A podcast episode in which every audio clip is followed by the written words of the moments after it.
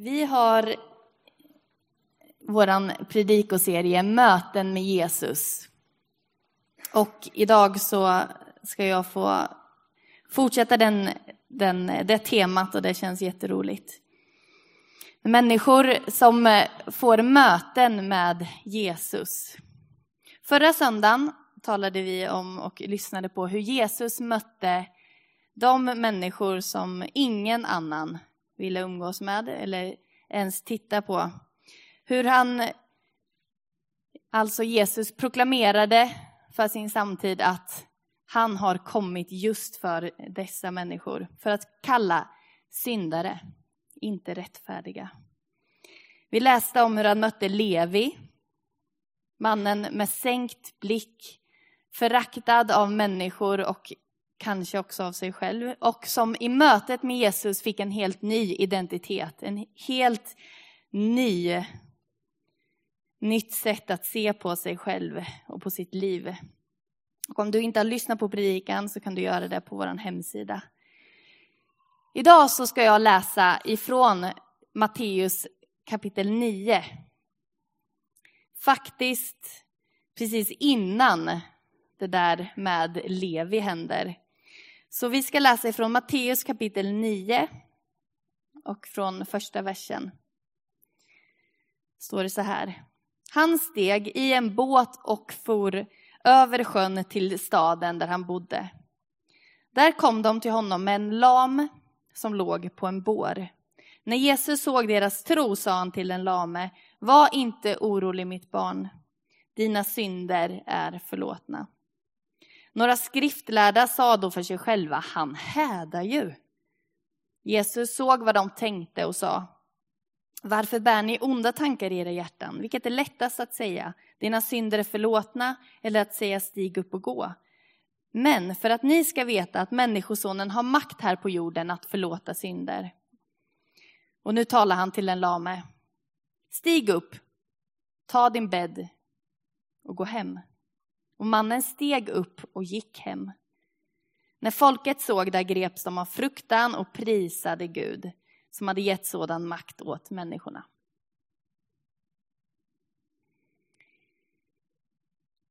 Det här var från Matteus evangeliet. Men den här berättelsen finns också återgiven i Lukas och i Markus. Ganska ordagrant samma berättelse. Men det skiljer sig en del det är att Lukas och Markus har valt att ta med lite fler detaljer. En detalj som vi ofta lyfter fram, speciellt i söndagsskolan. Nämligen den att de här kompisarna kommer till Jesus och det är proppfullt. Det går inte att komma nära, för alla människor vill komma till Jesus. Alla människor som är sjuka och som har olika behov bärs liksom antingen fram av människor eller kommer dit själva. Och det är så proppfullt att de här vännerna inser att det är kört. Vi kommer inte komma fram till Jesus. Och Jesus är inomhus. Så de går upp på taket, virar ner sin vän genom taket så att han liksom dimper ner. Dunk. Eller kanske inte så att de släppte honom. Men de virar ner honom. Jag ser det framför mig och Jesus bara, oj, ja, kom det liksom precis framför fötterna. Alla andra kommer runt omkring. Men den här mannen blir liksom nedsänkt av sina vänner mitt framför Jesu fötter. Ja. Och då får han där också Jesu uppmärksamhet. Och det står i texten, när Jesus ser deras tro. Så vänder han sig till en lama och säger, var inte orolig, mitt barn, dina synder är förlåtna. På den här tiden, och som det också är i väldigt, väldigt många länder runt om i vår värld, så är man som sjuk och lam totalt utlämnad åt just sina vänner eller sin familj för försörjning och för stöd. Man, det fanns inget sätt att, om det inte var så att människor runt sig brydde sig, så fanns det inget sätt att få hjälp. Så man var helt utelämnad helt enkelt åt dem runt sig. Och det verkar ju som att den här mannen ändå var lyckligt lottad. Att han hade människor runt honom som visste att du behöver hjälp. Som ville göra allt för att hjälpa honom. De tar honom till Jesus. Och man måste väl säga att de gör precis allt för sin kompis. Och de ger inte upp när det verkar omöjligt. De gör bokstavligen en väg där det inte finns någon väg. De fortsätter att tänka, den här, han ska komma till Jesus. Jesus ska hjälpa honom. Och den här mannen kunde ju inte ta sig till Jesus själv. Han var beroende av andra människor, av andra människors tro. Och det där stannar jag till vid lite, vad det betyder. Att Jesus såg vännernas tro. Och så tänker jag, är det någon slags aura runt vännerna som bara, det är så mycket tro, oh, det liksom vibrerar. Eller är det någonting som som man kan känna eller är det någonting övernaturligt kanske som just Jesus ser, som inte vi andra ser, att han ser tro? Jag tror faktiskt inte det. Jag tror att det Jesus ser, det är deras handling. De kommer med sin vän till Jesus och det är tro. Det är att bära människor fram till honom. Och då tänker jag kanske att när de gick där med sin bår, fyra stycken, gick där med båren och de bar den här mannen, kanske att de tvivlade. Kanske de tänkte, hur ska det här gå? Kommer Jesus att hela honom? Kommer vi ens komma fram till honom? Kommer han att bry sig? Är Jesus där? Vem vet vad de tänkte och vad de kände och vad de funderade på? Det vet vi ju inte. Men jag tror inte att de tvivlen eller de frågorna är så farliga. Utan det viktiga är att de bär honom fram till Jesus. Och det är tro.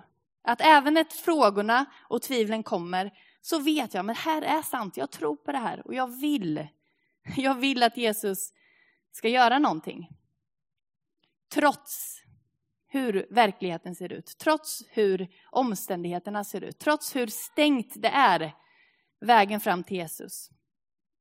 Och så där är det för oss med. Så är det för mig också.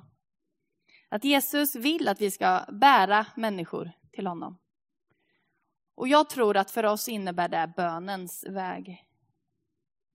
Att, att eh, lyfta fram människor i bön inför Jesus. Människor som vi tänker på, människor vi är oroliga för, människor som, som har behov som är svårare än vad vi kan ta hand om. Och vi kan inte eh, göra någonting annat ibland. Ibland är det så. Vi kan inte göra någonting annat än att be. Och det är tro. Att lita på att jag bär den här människan till Jesus. Sen är det Jesus. Jag bär honom till Jesus. Det betyder att det inte är jag som har ansvar för vad som sker. Jag har inte ansvar för vad som händer vad Jesus gör eller vad han inte gör. Jag kan inte veta heller. Men jag kan be. Jag kan bära människor till Jesus. Det är en tröst, tycker jag i alla fall. Och en väldigt, väldigt viktig utmaning till oss. För ibland så, i vår önskan att kontrollera tillvaron och i vår önskan också att på något sätt kanske ansvara för Gud Säger jag nu att jag ska be för honom så händer ingenting. Vad händer då? Är det mitt fel? Har jag gjort någon besviken? Alla de där frågorna kommer ju. Men jag tänker att vi behöver våga överlåta det till honom, till Jesus. Att inte ta ansvar för vad som sker, men att i tro bära och be. Och överlämna människor i Guds händer. Jag tror att de här vännerna, om vi går tillbaks till berättelsen i Matteus, jag tror att de här kompisarna var helt övertygade om vad som var deras väns största behov. Han var lam. Han låg ner. Han kunde inte röra sig. Det var ganska uppenbart, tror jag, för dem och för människor runt omkring att du behöver ju kunna gå. Du behöver kunna stå på dina fötter, kunna arbeta, försörja dig. Och de bar honom fram till Jesus. Det står inte att de bad Jesus, nu vill vi att du ska be för att vår kompis ska bli helad. Men jag tycker inte det krävs jättemycket fantasi för att ändå kanske tro att det var så. Att deras uppfattning var att Jesus, nu ska du hela våran kompis. Men ibland så visar Gud sin omsorg i en människas liv på helt andra sätt än vad vi har tänkt eller bett. För Jesus vet bättre än vad vi vet vad som är en människas djupaste behov. Och så gör Jesus i den här berättelsen. Han vänder sig till mannen och säger var inte orolig mitt barn, dina synder är förlåtna. Och vid ett annat tillfälle, med en annan lam, så kommer människor till Jesus och så frågar de Jesus, vem är det som har syndat? Eftersom den här mannen nu uppenbarligen är lam så måste han ju ha fått ett straff ifrån Gud. Vem är det som har syndat? Är det han själv som har syndat? Eller, det kan det ju kanske inte vara eftersom han föddes ju faktiskt lam. Så det borde rimligtvis vara så att det är hans föräldrar som har syndat. Och så kommer de med den här frågan till Jesus. Så vi förstår, och Jesus säger att det varken är han eller hans föräldrar som har syndat. Men vi förstår av den frågan att det var så man tänkte. Att en människa som var lam hade gjort någonting kanske. Eller hans föräldrar. Det fanns någon slags skuld. Någonting som låg hos den här människan. Hos den här lama mannen. Så det är inte konstigt, tänker jag, ifall den här mannen bär en skam inom sig. Kanske. Han kanske hade ett jättestort behov att få bli fri. Att få veta att min synd är förlåten. Det kanske var så att han behövde höra just det där, mitt barn. Dina synder är förlåtna, var inte orolig. Du är accepterad av Gud och han älskar dig. Jag tänker så i alla fall. Och så där är det ju för oss med, så är det för mig också. När vi upplever Eh, sjukdom på olika sätt, både fysiskt och psykiskt, så är det inte bara till vår kropp eller till vårt psyke. Som, det är inte bara de delarna av livet som påverkas, utan vi vet att även själen påverkas. Så när vi drabbas av sjukdom och olika hinder i våra liv och svaghet så ja, men då kommer frågorna och ofta så sätter det sig också i själen på det sättet. Kanske att man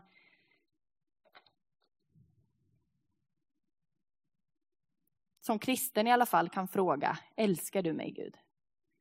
Bryr du dig ens om att jag har det så här jobbigt? Att jag mår så här? Bryr du dig om min familj, mina barn? Eller så kanske det är så att man har bett, men bönesvaret faktiskt aldrig kom så som man önskade. Det finns jättemånga orsaker, tänker jag, som gör att själen får sig en törn och man kan känna just de där frågorna. Och de kan många gånger bli ännu svårare att bära än själva sjukdomstillståndet. Men eh, du som tänker eller har tänkt så, eller undrat så, nej, Gud har inte övergett dig. Nej, han har inte glömt dig. Att Gud inte alltid helar eller skyddar oss från sjukdom och lidande, det betyder inte att han har lämnat oss. Den här bibeln är full av sådana löften. Den här bibeln är full av exempel på människor som får gå igenom och som får bära tunga bördor. Men det är inte ett tecken på att Gud hade övergett dem. En sån person i Bibeln, som jag ofta tänker på i det här sammanhanget, det är Paulus. Författaren till det mesta av Nya Testamentet. Författaren som, som har skrivit och eh, faktiskt skapat det mesta av teologin som kyrkan står på. Det var han som formulerade mycket av teologin. Han han fick vara med om oerhört mycket lidande. Han, ja, han var, drabbades av sjukdom, svaghet. Han led skeppsbrott på grund av naturkatastrofer och stormar. Det beskyddade inte Gud honom från. Och han var satt i fängelse. Och en hel del av lidandet, det var för att han var kristen. Det var för att han valde att inte tiga. Det var för att han valde att säga, ah, nej, nej, nej, jag tänker inte vara tyst om det jag har sett och hört och fortsatte. Men en del av lidandet berodde också på saker som vi inte kan veta. Faktum är att han drabbades av så mycket lidande att de församlingar som han själv hade varit med och startat började ifrågasätta. Och de sa, nej det kan inte stämma. Alltså seriöst, hur kan en ledare som är kallad av Gud vara med om så här mycket? Det måste betyda att han inte är kallad av Gud. Och Paulus fick ägna jättemycket tid åt att försvara varför han var en apostel, trots det där lidandet. För för honom så var, var det en del av hans kallelse. Och han var övertygad om att han, han levde sitt liv med ett annat syfte än att det skulle vara enkelt och smidigt. Till exempel, Paulus och Silas sitter i fängelset. De har blivit fängslade för att de har varit, för att de är kristna och vill att andra ska bli det. Och i fängelset, som antagligen var mörkt och inte trevligt, de sitter kedjade och fängslade, så börjar de sjunga lovsång. Så som vi gjorde förut. De börjar tillbe Jesus, de börjar sjunga och eh, ja, jag vet inte hur länge de sjunger, men de är fyllda av tacksamhet till Jesus. Så de sjunger och så står det att eh, portarna börjar skaka och hela fängelset skakar så att helt enkelt dörren flyger upp och kedjorna ramlar av. Och så kommer fängelsevakten in till Paulus och Silas och ska precis ta sitt eget liv. För att han är helt säker på att nu har ju de här fångarna som jag har ansvar för, nu har ju de rymt och det är mitt fel. Och så säger Paulus, vänta, vänta, vänta, vi är kvar här. Och den här mannen blir kristen och hela hans familj. Och så tänker jag att Paulus och Silas, det var så uppenbart att deras frihet berodde inte på ifall de var innanför murarna eller om de var utanför. De var fria i fängelset. De var fria i sitt inre. De visste, vi tillhör Jesus, vi är fria. Till och med så att de inte behövde gå ut när dörren blev öppen. För att de hade den tron att våran, ja, de levde, de levde med den tron på någonting större. Och det gjorde att människor faktiskt blev, också tog emot Jesus och fick den där friheten. Paulus säger så här i andra Korintierbrevet 4 och 16. Därför ger jag inte upp. Även om, mina yttre, även om min yttre människa bryts ner förnyas min inre människa dag för dag.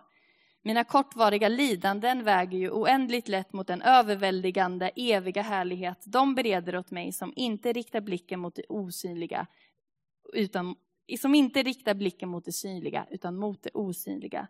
Det synliga är förgängligt, men det osynliga är evigt. Målet var inte att slippa lidande, utan det var att fullfölja den sträcka som Gud hade lagt på hans liv. Och målet för honom var himlen. Lite längre fram i samma brev skriver han i kapitel 12, andra Korintierbrevet, om hur Gud talar till Paulus och säger, min nåd är allt du behöver, i svagheten blir kraften störst. Därför vill jag helst skryta med min svaghet, så att Kristi kraft ska omsluta mig. Jag gläds åt svaghet, förolämpningar, svårigheter, förföljelser och nöd när det är för Kristi skull. Ty när jag är svag så är jag stark.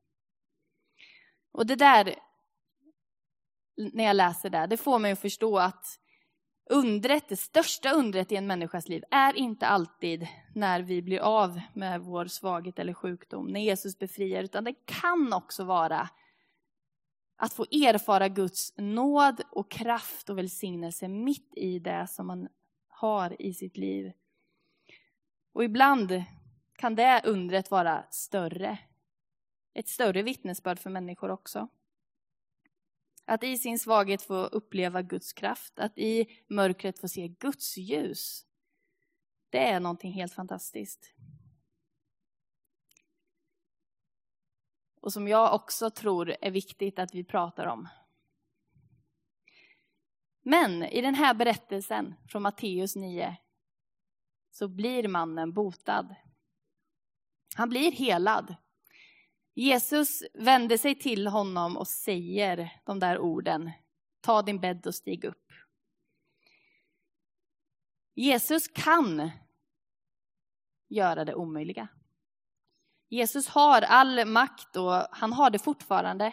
Jag tror inte bara att det handlar om den här tiden för några särskilda människor. Jag tror att, att eh, Jesus fortfarande har den möjligheten.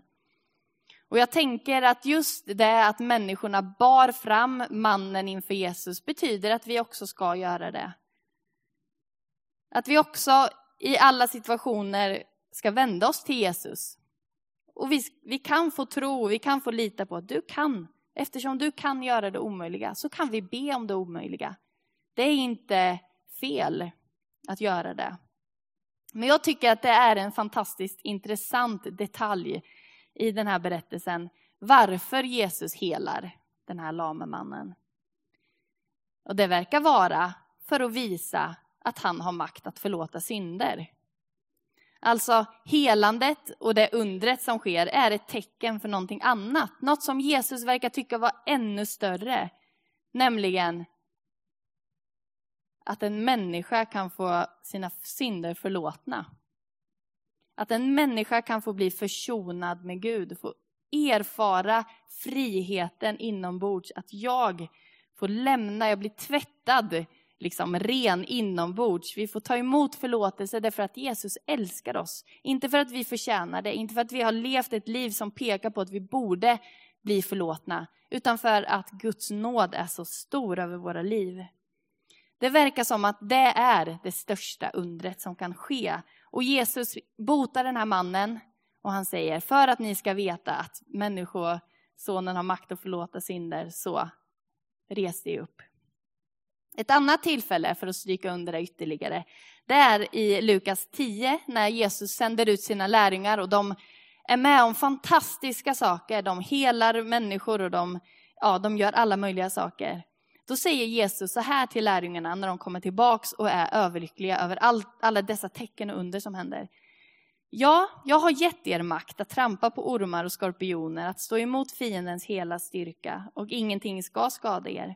Men gläd er inte över att andarna lyder er, utan gläd er över att era namn är upptäck upptecknade i himlen. Det största undret i en människas liv är att få lära känna Jesus. Jag är helt övertygad. Att få uppleva, att få en relation med honom, att få förlåtelse. Så är det för mig och så är det också för dig, min vän som sitter här. Och det är inte svårare än att be om förlåtelsen, att ta emot förlåtelsen.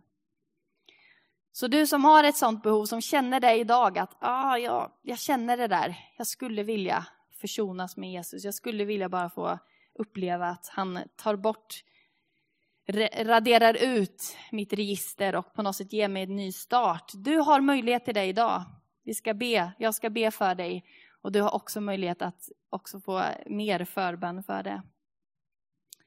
Men det finns också en utmaning i det här som jag har talat om, till oss som kristna. Att erbjuda andra människor detta, att få uppleva förlåtelsen. Att förstå att det här inte är någonting som bara är för dig och mig, utan det är för alla människor.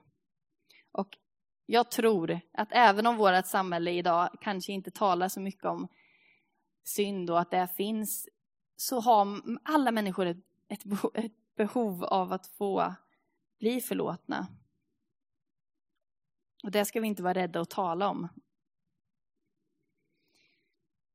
Och sen slutligen så tror jag också till oss att förstå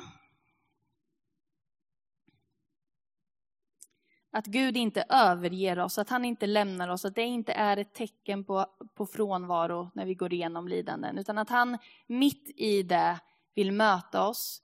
Ibland genom att ta bort det som, som är eh, smärtsamt. Men när han inte gör det, att också få, förstå och uppleva hur den helige ande kan ge tröst i lidanden.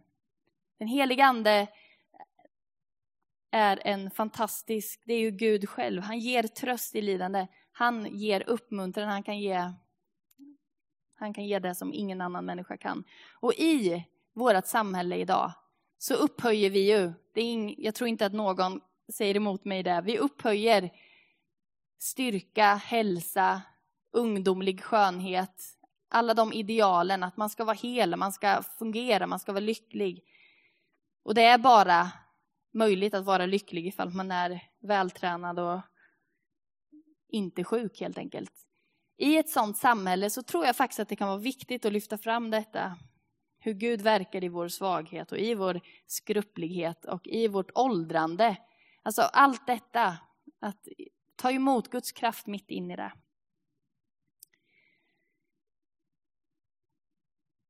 Så jag vill läsa det sista bibelordet från första Johannes 1 och 19. Till dig som bekänner dina synder till Jesus och som kanske har gjort det tyst för dig själv eller som gör det just nu. Till dig så vill jag läsa från första Johannes 1 och 19. Om vi bekänner våra synder är han trofast och rättfärdig så han förlåter oss synderna och renar oss ifrån all orättfärdighet. Och nu så ska vi be tillsammans, vi ska sjunga tillsammans lovsång. Och vi gör alltid så i vår gudstjänst att vi erbjuder förbön varje gång. Det är inte som ett eh, exotiskt inslag, utan det är verkligen för att vi behöver det. Vi behöver förbön, vi behöver att få erkänna, bekänna att jag behöver hjälp i den här situationen. Kan du be för det? Och så, vi har förbönen här framme på första raden längst närmast korset. Där finns det förebedjare som du, om du vill så säger du någonting, det här vill jag att du ska be för, och så ber den för dig. Och jag brukar också göra så att jag står här framför, vid sidan, och ber en kort bön av välsignelse. Du behöver inte säga någonting då, utan du bara kommer fram och så ber jag en bön och då vill jag be att du ska våga bära människor fram till Jesus. Det kanske är så att du bär människor för mycket, att du tar ansvar för vad som ska hända. Det vet inte jag, men att du ska vara en människa som bär människor fram till Jesus, det är en kort bön som jag kommer be. Så du som vill ha förbön, och även du som, som skulle vilja lära känna Jesus, du är varmt välkommen dit. Det kan också vara ett behov av något helt annat slag. Du är välkommen. Så eh, jag ber en bön och eh, eh, ni som leder sången kan komma fram och så är du varmt välkommen till förbönen. Och vi ställer oss upp för att göra det enkelt för oss att ta oss fram också. Tack Jesus för din kärlek. Tack för din nåd som är större än vad vi någonsin kan förstå. Att den sträcker sig långt, långt över vad vi förtjänar, Gud. Och jag vill be, Herre, för oss var och en som är här inne idag, att vi ska få uppleva din närvaro mitt i vår svaghet, att vi ska få uppleva ditt ljus i mörkret, att vi ska få se din kraft, Gud, mitt in i våra liv. Jag ber också att vi ska få vara människor som för och bär människor fram till dig. Som inte är rädda för konsekvenserna som får lita på att du, Gud, du kan göra det du behöver göra. Och vi ber att vi ska få göra det nu och vi ber att vi ska göra det framåt också. Och tack för att du också tar hand om alla de där besvikelserna och frågorna över det som inte har skett, Herre. Vi förstår inte och vi vet inte varför. Men vi vet att du är med. Vi vet att du har lovat att aldrig överge oss, aldrig lämna oss, aldrig svika oss. Och att vi därför frimodigt kan komma till dig. Att få tröst i rätt tid, att få hämta kraft. Men också få bära människor i vår bön till dig, Herre. Tack för att du vill möta oss. Amen.